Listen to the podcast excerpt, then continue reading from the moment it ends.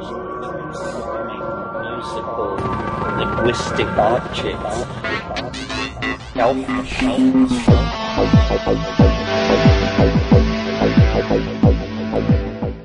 Greetings from Cyberdelic Space. This is Lorenzo, and I'm your host here in Psychedelic Salon 2.0. And I'm very pleased to begin today by thanking longtime supporter Dr. Dan O, who once again has made a direct donation to the salon to help with the expenses associated with these podcasts. And I also want to thank Paul D, whose Patreon pledge will also be used to support these podcasts. And I thank you both from the bottom of my heart. Now, you've probably noticed that today's podcast is a bit late in being published, and the reason is twofold. The first reason is that, well, it's been so hot here in our apartment that I simply haven't had enough energy to even turn on my computer. But the other reason is that I've been spending time with some interesting visitors. Fellow saloner Charles Brownstein, who I got to know through my weekly Zoom conversations with my Patreon supporters, well, he was here for a visit. Charles is the director of the Comic Book Legal Defense Fund, which is doing really valuable work in protecting our right to free speech. And uh, Charles was able to get me into the recent Comic Con event here in San Diego. Now, while I've been reading about this event for many years, it was my first time to actually attend it. And to say the least, I was overwhelmed. you know, it was a, it was very much like a crowded version of Burning Man in a big box. And uh, after the event ended uh, on Sunday, Charles uh, came out here and spent some time with my wife and I. And he got a ride to our home from Larry Marder, whose name I'm sure many of our fellow saloners will recognize. Among other creations of Larry's is the popular series Beanworld, and the omnibus of which I'm looking forward to reading as soon as my granddaughters finish reading it themselves. also, uh, Charles gave me a graphic novel that I suspect, uh, well, a large number of our fellow saloners are going to eventually purchase. It's titled Crawl Space and is by Jesse Jacobs. Now, I'm not really sure how to describe this book without being a spoiler, but in my opinion, it is a perfect example of what Terence McKenna talks about when he encourages creative ways to teach non psychonauts about psychedelics. First of all, it has some of the most beautiful artwork that I've seen when it comes to picturing a DMT experience. But here's the kicker nowhere in the book does it even mention drugs of any kind. Basically, uh, two kids get into a washing machine and dryer and somehow get propelled into an alternate universe. I'll most likely be talking about this little book in future podcasts, but here, at least to me, is the most important feature of this book. You see, I often hear from parents whose children are beginning to ask very pointed questions about drugs and psychedelic drugs in particular. Now, at long last, I have an answer to their questions about how to explain a psychedelic experience to their kids. Without ever mentioning DMT or drugs of any kind, this graphic novel, quite literally, through the excellent and profuse artwork, takes them on a trip.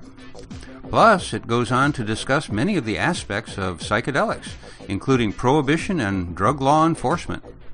I won't go on any more about this important book right now, but even if you aren't a parent, you're going to want a copy of this book, I'm sure. I've read it once already, and tonight I'm going to read it again while I vape a little cannabis and, well, let it transport me back to some of my own DMT experiences. If you only get one book to help your children understand what psychedelic experiences can teach us, then this book is for you. And if you don't have children yourself, I still believe that you'll want a copy of this book for yourself. It's a, well, it's a real gem. And uh, full disclosure here, neither Charles nor I have even met the author slash artist, and neither of us are getting paid to promote Jesse's book. Although I do hope to have him as a guest here in the salon one day. Well, that's enough of me for now, so let's join Lex Pelger, who will introduce today's program.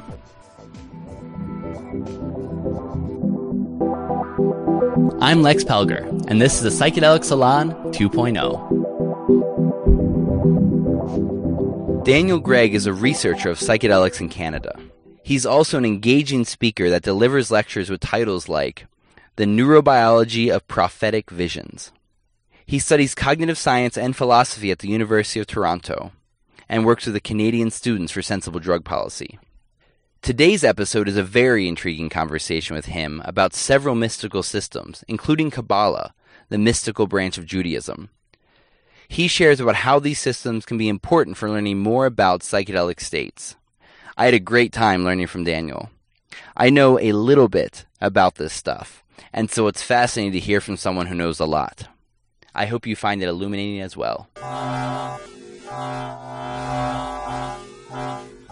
Hello, everybody. I'm very pleased to be here today with Daniel Gregg, who is a researcher and lecturer. And uh, thank you so much for coming on the show today. Hey, thank you so much for having me, Lex.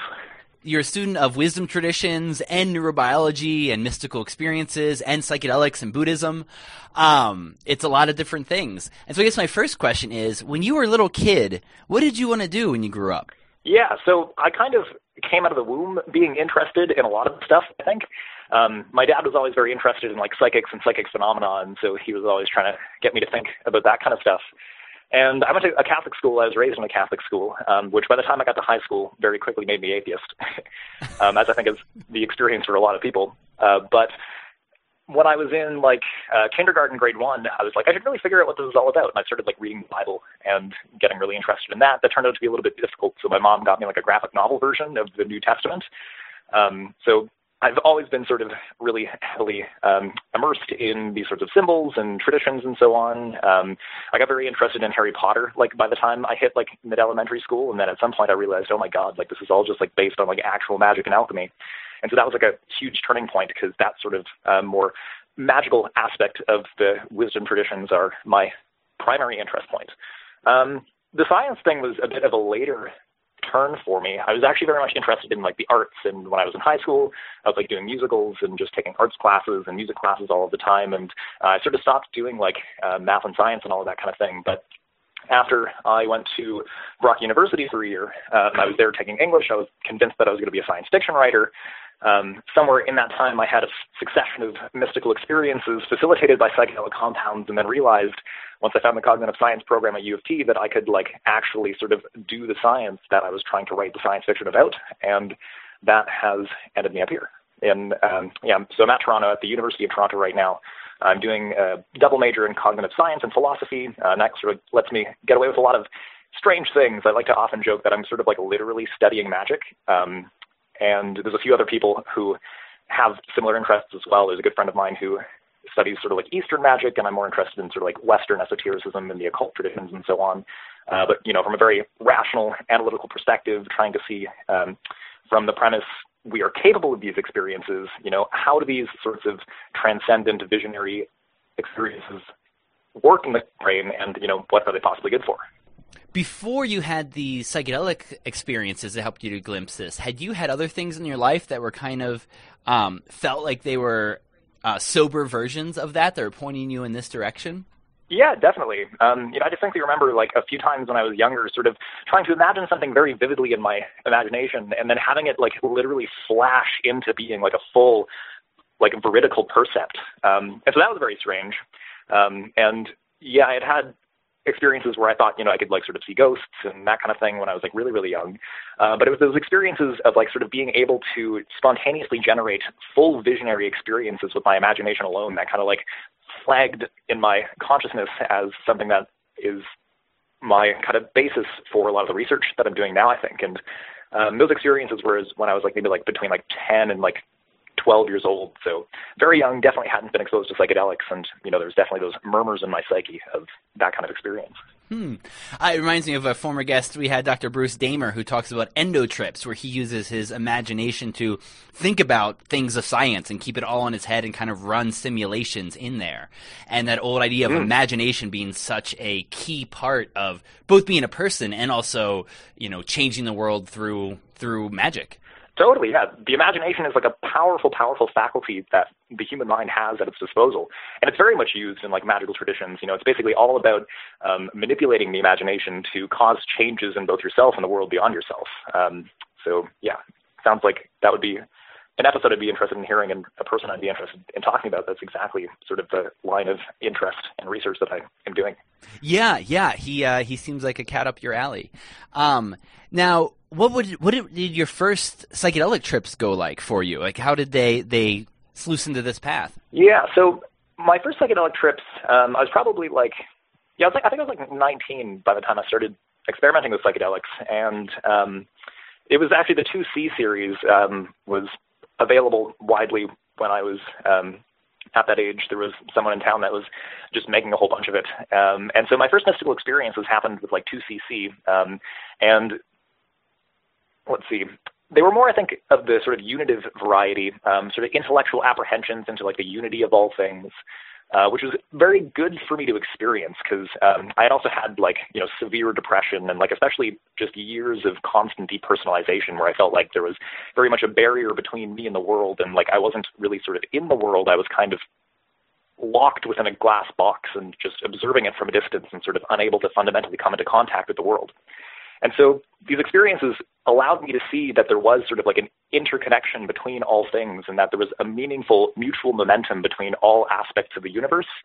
And then, you know, from that is the inference that I too am one of these aspects of the universe that is contributing to the momentum of all things across time. Um, so that was like one of the first sort of real significant insights that I had was just looking up at the sky and then perceiving everything sort of like twisting into itself and seeing that that is what it is for there to be a higher power. That's what it is for there to be something more than us.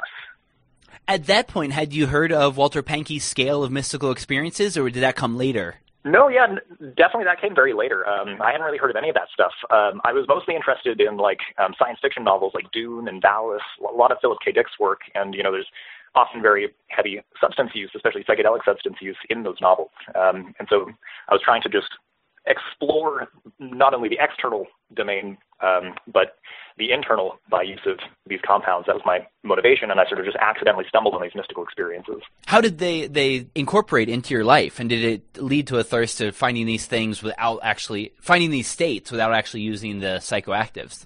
Um, yeah, definitely. I have that motivation. Um, at that time, I had started getting also into like meditation and yoga, um, different phenomena like that. Very much trying to um, not only enhance the experiences that I was having with psychedelics, but um, you know, having those sorts of experiences in general as well. Um, you know, I had a strong intuition that there was a deep power that comes with these sorts of things, but um, of course, you know, a power that you have to be careful with. It, um, it's very easy to sort of get derailed and become detached from reality if you sort of immerse yourself in that too much. Um, but yeah, definitely fostered a deep, deep interest in just looking into like spirituality and mysticism and the traditions of the world that make that available. Um, and so I bring a lot of that into the work that I'm doing uh, to this day. And your first step was getting to find this psychedelic academic program where you could really start diving in to all these different directions. Yeah, yeah. I know. I think I had like an experience that many people have, where you have this massive insight, this huge sense of significance that you get from a psychedelic experience, and you're like, I'm going to be like the urban shaman who transforms the universe. Um, so I definitely had sort of that as like a mindset going into things. Um, and I came across the program at U of T, uh, the cognitive science program, and it seemed like a perfect, perfect place for me to sort of poise myself in the midst of psychedelic research. And let's see. Yeah, I think the time that I was having these experiences was just when the psychedelic research was starting to pick up. So it was around like 2012, which is when you get like the first publication of Robin Carhart Harris's paper, um, the neurobiology of um, the psilocybin experience with fMRI imaging. Um, so I think I, I, came into this at a very good point, and um, the environment at U of T is like very good for this. And cognitive science, um, it mixes a whole bunch of strange things together, like linguistics, philosophy, psychology, artificial intelligence, uh, and sort of that interrelationship between all of those things, this interdisciplinary nature of it, makes it really good for looking at the psychedelic experience. That sounds like a great program. What, what did you first work on when you got there? Um, so some of the first classes I took, there was like an intro to CogSci class, um, and it basically was just like a history and overview of the field of cognitive science. Um, I wrote some papers on like the phenomena of insight, uh, which is the moment where you go aha, and there's like a particular felt sense that is unique to that aha experience. There's like uh, it's associated with like positive mood and um, a bit of an increase in uh, affect and motivation and a felt sense of significance and all of that. Uh, so I wrote about that aha experience, um, and I later did some writing in some classes about how the mystical experience kind of just is that giant aha experience. Basically, um, or at least for the unitive kind of experience, um, it's just a magnified version of the tiny insights that we have every day. Um, so I sort of started looking at like insight and uh, flow states, that kind of thing, uh, and I'm still kind of elaborating uh, different models for understanding that. Huh. Oh, I like that. So a trip is is like a long eureka moment for somebody. Oh yeah, yeah, and it's literally got the same neural stuff going on, right? So like both the aha experience and the mystical experience um, of the unitive variety are related to a burst of activity in like the right temporal lobe, um, and um, sort of a passive activity in the right medial prefrontal cortex, um, a boost in neural entropy in disorders. So like both when you're having, you know, the psychedelic state we all know is one of like a very high disordered state of um, your neural networks sort of randomly reconnecting. Uh, but even in just the insight experience of the uh, everyday insights that we have, uh, there's also a, an elevation, a temporary elevation in neural entropy, uh, and then it sort of like reorganizes into a new framework uh, from that point of entropy. Uh, so there's like lots of similarities between them. Um, so I think that they fundamentally are relying on the same neural circuitry how was it that you uh, started to take that back in history to the neurobiology of prophetic experiences? Right. Yeah. So that is definitely like my number one interest. Um, I think that there's been a lot of focus in the research on psychedelics on the unitive variety of mystical experiences, but not so much on the visionary. And uh, one thing that I've noticed from my own experiences and from other people's experiences is that it seems as though the visionary kind of experience, which is described um, by say the tradition of biblical prophecy is kind of a little bit more common to what people are actually experiencing when they're undergoing entheogenic or psychedelic experiences. So, you know, I was having some intuitions about that, and around that time, I came across a book by Rick Strassman called DMT and the Soul's Prophecy. And so he was basically articulating the idea that uh, biblical prophecy is a more accurate model for framing psychedelic mystical experiences as opposed to those unitive nothingness, oneness experiences that uh, get attributed to, say, certain elements of Christian mysticism or uh, Zen. You know, Buddhism is very often applied as a model to understanding psychedelic experiences and psychedelic states. But um, yeah, so I really took a lot of those ideas that uh, he was working with, uh, and I really deeply dug into them. So um, I got a book called The Guide for the Perplexed. It's by Jewish philosopher Moses Maimonides, and he sort of outlines a hierarchy of prophetic experiences, most basic one being uh, just very strange dreams that happen to give you true intuitions about the world, uh, ranging up to, you know, visions of angels speaking to you. Uh, and then there's Moses, who is of the highest level of prophecy, where your intellect is so highly developed that God basically just inserts rational truth into your brain without the need to be mediated by imagination. But the function of the imagination in these experiences is to translate higher order concepts that are too difficult for you to apprehend with linguistic rational functioning into a sort of visual metaphor uh, to allow you to more easily access ideas and to facilitate insights. Uh, so one of the key things that I think is important about studying visionary experiences, especially in um, the model of prophecy, is that the unit of experience is likely very often preceded by visionary content, and that how you get to the unitive experience is by going through a succession of meaningful mental images that appear to you in a visionary quality. Hmm. So, is that kind of the old idea of Jacob's ladder, of going up and down between the different levels of thought? Yeah, that's definitely very related. Um, and I think that metaphor also gets at something important in that you need some sort of structure to be able to ascend up there and also to come back down, right? You can't really comment about nothingness very much. There's really not a lot of valuable content you can get from nothing. So you need to have some sort of like framework, some sort of set of images or symbols that you can use to translate these truths, these ideas to other people. So it reminds me of Georgia O'Keeffe's quote where she said, I paint things that I cannot say. That, I think, is very apt, yes. Of these old prophets, what are some of the most uh, stories that are most related to the things we're talking about? Um, one of the classic models is um, Ezekiel's vision of like God on a throne with like four cherubs carrying that. Um, and that model has been used in the tradition of Kabbalah, which I'm particularly interested in because Kabbalah is all about sort of developing the rational and imaginative faculties such that you can produce experiences that are very much like prophecy. Now, an important thing is that the actual content of the experiences of the older prophets um, is more useful as sort of a model for analyzing certain similarities, but in everyone's psyche, these sorts of the sorts of content that they get is going to be unique to them, right? because it has to translate in a way that is understandable to that individual specifically what that content actually means. Um, so yeah, that's sort of like one of the difficult things I think about looking at visionary experience is that it's very difficult to get things that cross over between people's experiences because the way that your imagination is going to render one idea to you is going to be very different from the way that it renders it to me. Hmm. Our angels will wear different clothing, but they're still coming from the same source. Exactly, exactly. And there's a, an author, his name is Gershom Scholem, and he's a great author who um, kind of founded the academic study of Kabbalah. And the way that he refers to it precisely is that um, the images that come to you in prophecy are like garments upon the face of God. So, can you talk a little bit more just about what Kabbalah is and why it would be a subject of interest to people who are interested in these psychoactive mystical states? Yeah, for sure. So, Kabbalah is a tradition of Jewish mysticism, and it actually grounds the majority of uh, occult practice and esoteric practice in the West. Uh, it's a really powerful and profound system. Um, it's very heavily oriented towards the letters of the Hebrew alphabet. Um, each one of them is sort of like a meditative object that has a particular kind of meaning. Um, the whole universe, according to the system, is constructed out of the Hebrew letters, and God sort of makes creation continue by speaking order into these letters of the Hebrew alphabet. And an interesting consequence about that is that Kabbalah is very intrinsically magical. Uh, it sort of gets at this idea of being able to transform reality.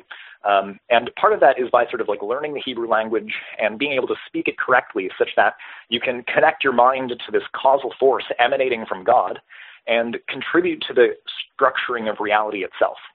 And the way that you do that is with their core symbol. It's called the Tree of Life. Um, so it's a pretty common symbol. And it's got 10 different spheres of light. They're called the Sephiroth. And this structure of 10 spheres describes the process of determinate reality emanating out from the absolute uncertainty that exists um, at the beginning of the cosmos and also within every center of measurement. So, um, one of the ideas is that there's like a little bit of nothingness from the initial phase of creation left over um, within every point in space. And from that nothingness, change is allowed to flow in through the universe. And change follows the structure of emanation from the first Sephiroth, called the crown, um, all the way down to the last Sephiroth, um, which uh, in Hebrew is called Malkuth. And so what this system does is it gives you sort of a readily available um, relational system that you can interface with your mind to extrapolate insights from it. Um, with all traditions of mysticism, all of the symbols that they use sort of have these implicit ideas embedded into them. So whether you're using like the Tree of Life of Kabbalah or if you're meditating on Buddhist deities, um, what you're doing in that process is you're sort of allowing your cognition to focus on the elements of the symbols. And as you learn more about the philosophy in which those symbols are embedded, it allows you to sort of like have insights about the relationships of each of the elements within the symbol that you're looking at. Uh, so Kabbalah is very useful. Um, it's at least been very useful for me in sort of gaining insight about the relationship between mind, wisdom, and reality, um, and also understanding, because it posits understanding and wisdom as sort of creative aspects of the cosmos itself, as well as um, sort of the microcosmic version of those phenomena as they manifest in the individual. So it's a profound system for being able to sort of derive insight out of your own cognition uh, and there's a whole bunch of practices that you can use uh, within the context of psychedelic experiences and even to prepare for psychedelic experiences that I think make these the most interesting when pairing them uh, with the psychedelic state or even with just spiritual development. For example, one thing um, that I think is very useful uh, in Kabbalah and even just in Judaism in general, um, there's a whole bunch of meditative traditions that come with these. Um, they're not very well known anymore. But one of the things that is emphasized is increasing the clarity of your mental imagery. Um, so, for example, one simple thing that you can do is you just um, imagine very clearly the letter A in your mind's eye, and you just contemplate the letter A for 15, 20 minutes every morning. And then, so what this is supposed to do is it's supposed to increase the clarity of your mental imagery such that when visions do come to you, they're more clear and you can see them more clearly, and thereby you can more readily interact with them. Um, and so that's something that I really want to study in relation to psychedelics. If we do these sorts of practices where we're increasing the quality of people's mental imagery, does that actually allow people to more readily interact with and gain insights from their mental imagery? Um, so, you know, I think mm-hmm. that that would be the case. And it seems like it's especially important today because as AI comes on, it seems like one of the things that humans will have left is the power of imagination. And with systems like the Kabbalah uh, or the I Ching, they're just such rich symbolic systems that it helps people to build up their own maps and legends of the world that are more textured than they would have had. Because I, I remember I read, I, I saw one big fat book of magic, and I didn't get to read the whole thing, but I saw, I did go to the last page, and the last page was the key is to be creating your own archetypes, uh, to take these maps mm. and to rich them even to your own level, and it will help you understand your own microcosm of yourself, which will help you understand that the universe is pretty darn similar to what's actually happening inside you. Yeah, totally. I think all of those ideas are very much on point. Um, and what happens as you engage with these uh, systems of images is they increase the, the coherency of your own mind, right? You're sort of like instantiating a symbol system into your cognition.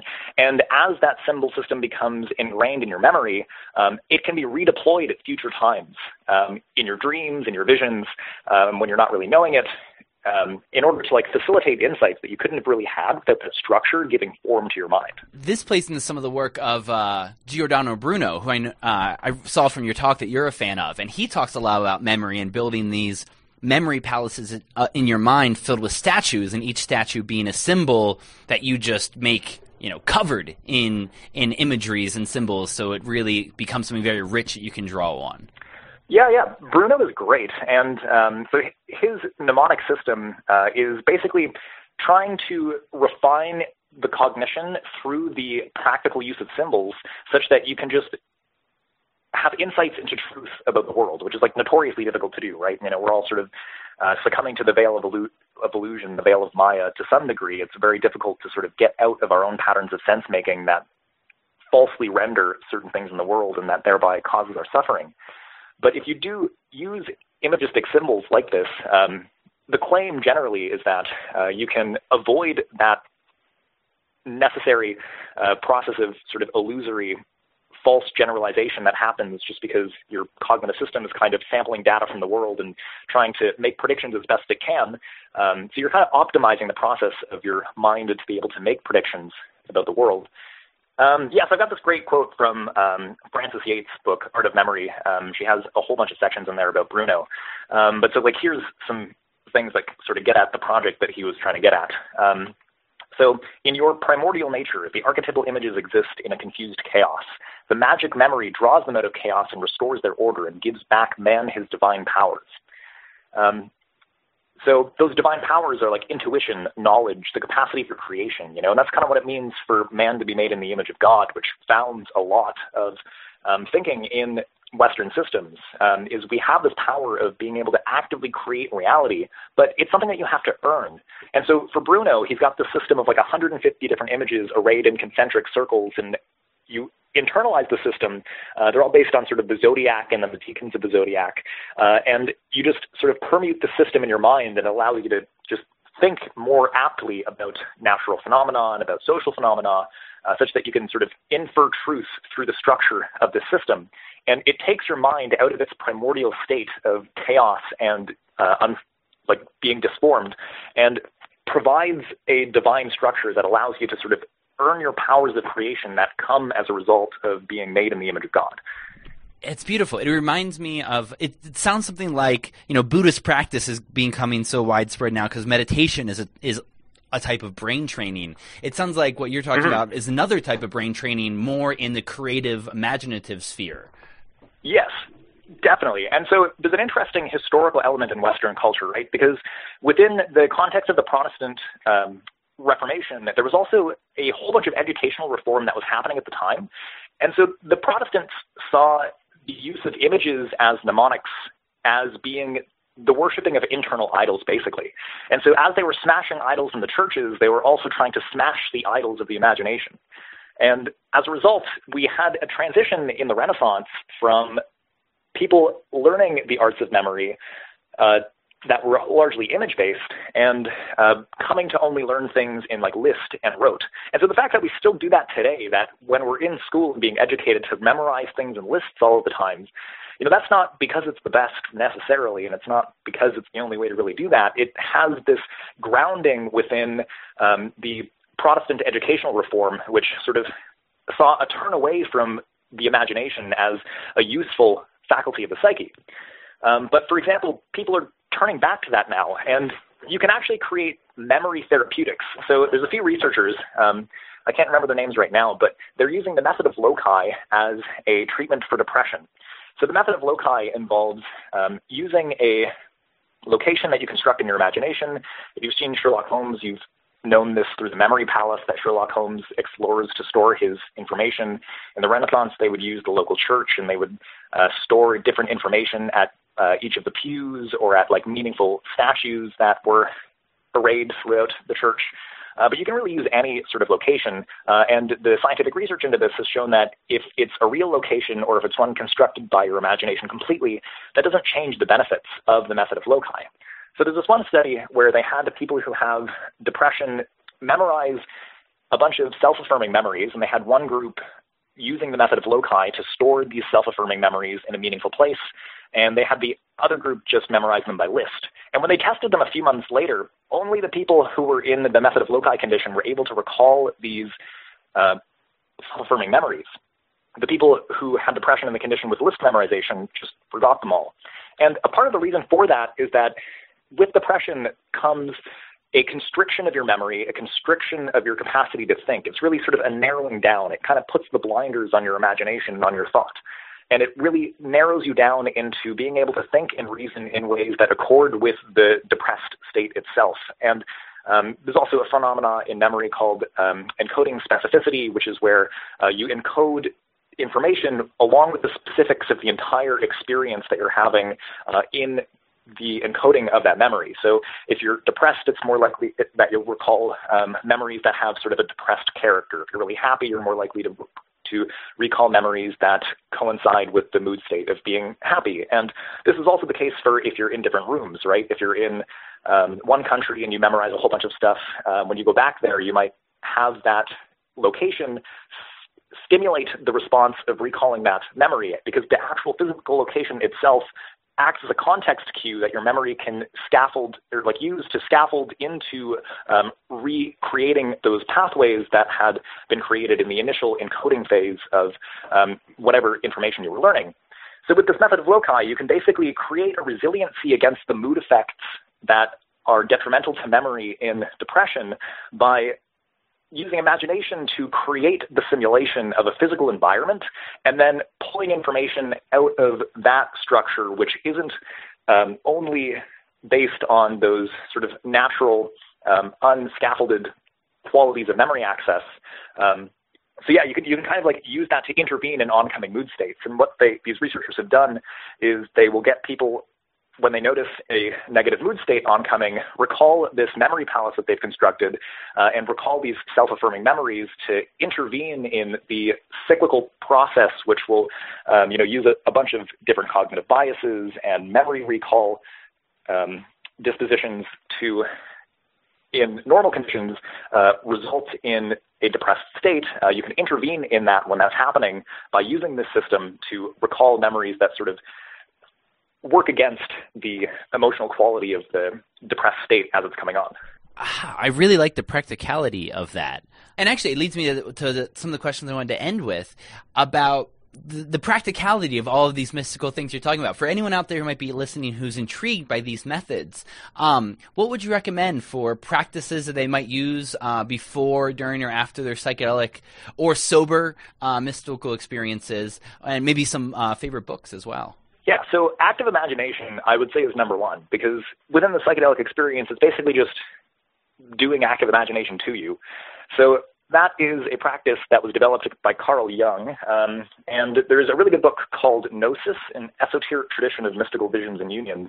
And that's by a researcher named Dan Merkur. He's a psychotherapist and also a um, religion studies professor um, who unfortunately recently passed away, but he used to teach at the University of Toronto. He's even got a few books on psychedelics. And so in the book Gnosis, he describes how Carl Jung's rediscovery of active imagination is kind of, um, it coincides with his uh, interest in Gnosticism. And it's very similar to what uh, the Gnostics, which are, you know, an early Christian group, a very diverse bunch of Christians from, say, the first century to the second century CE when Christianity was initially forming. Um, but it seems that they were engaging in the production of visionary experiences, which um, are effectively the transcendent function unifying conscious and unconscious material through meaningful visions. Um, and it's something like active imagination by which that is occurring. Uh, so I would recommend that book and that practice. I think just for my own personal interest, I find Gnosticism very fascinating. So if you can ever get your hand on a copy of the Nag Hammadi scriptures, that would definitely uh, go high on my list of things to look at. Um, oh, there's also there's a book by Jean Knox. It's called like Memories, Fantasies, Reflections, I think, and it's like a very rational cognitive science approach to um, Carl Jung's psychology, and it's a really good way of understanding like how your co- cognition is sort of being revealed to you in the process of images coming to you. Because uh, when you're constructing symbols to work with um, in the context of a psychedelic experience, what you're kind of doing is integrating a bunch of your implicit memory, your unconscious complexes, which are you know not able to be conscious because they're fundamentally implicit, meaning they can't be conscious. Um, so you're basically synthesizing that information through an, an imaginative representation. Um, so Jean Knox's book is really good for kind of laying the groundwork for that. Uh, DMT and the Soul of Prophecy is really good. I definitely recommend looking into Kabbalah. Well, there's a good book I just came across called Guide to Dakini Land, um, which is a book about the highest yoga tantra practice of Buddha Vajrayogini. And that's like a meditational practice on one of the wisdom deities. And so it gives you a whole bunch of uh, different things to interface with your imagination, um, relating to sort of gaining realizations and the qualities of that deity of wisdom. Um, so yeah, I think that's a, a, bunch of good stuff that I have on hand right now, and a lot of that interplays really well with sort of understanding and framing how to approach the psychedelic experience. Um, and, uh, and can you tell me about the projects you're working on now that are exciting you? Yeah, definitely. Um, so I'm currently I've been starting to work on uh, a series of papers with a professor of mine. Uh, his name is John Vervaeke, and his research is really interesting as well. Uh, he's got a bunch of talks on YouTube that are really accessible. He's done a few on psychedelics recently, and so we're working on developing a taxonomy of psychotechnologies. And so, you know, psychotechnologies are these uh, different ways of kind of operating your mind so that you can appropriate its operation uh, to scaffold the development of your cognition, hopefully towards the ideal of wisdom. Uh, so we're working on one right now about how literacy affects cognition. Uh, and then we're going to follow that up with some stuff about like imagination and mnemonic systems. And yeah, I'm going to speak at the Beyond Psychedelics conference uh, in a few weeks, which I'm very excited about. So I'm going to be presenting about visionary experiences there and how they're useful and how we should be sort of looking at them to optimize our engagement with psychedelic compounds in research settings.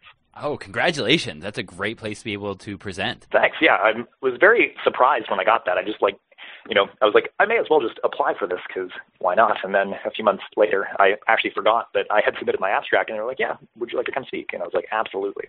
All right. Well, I want to say thank you so much for taking the time to talk to us today, and I look forward to talking in the future and getting an update to hear more about your work. Yeah, and thank you so much for reaching out. I appreciate the opportunity to be able to talk to you, and um, I had a great time.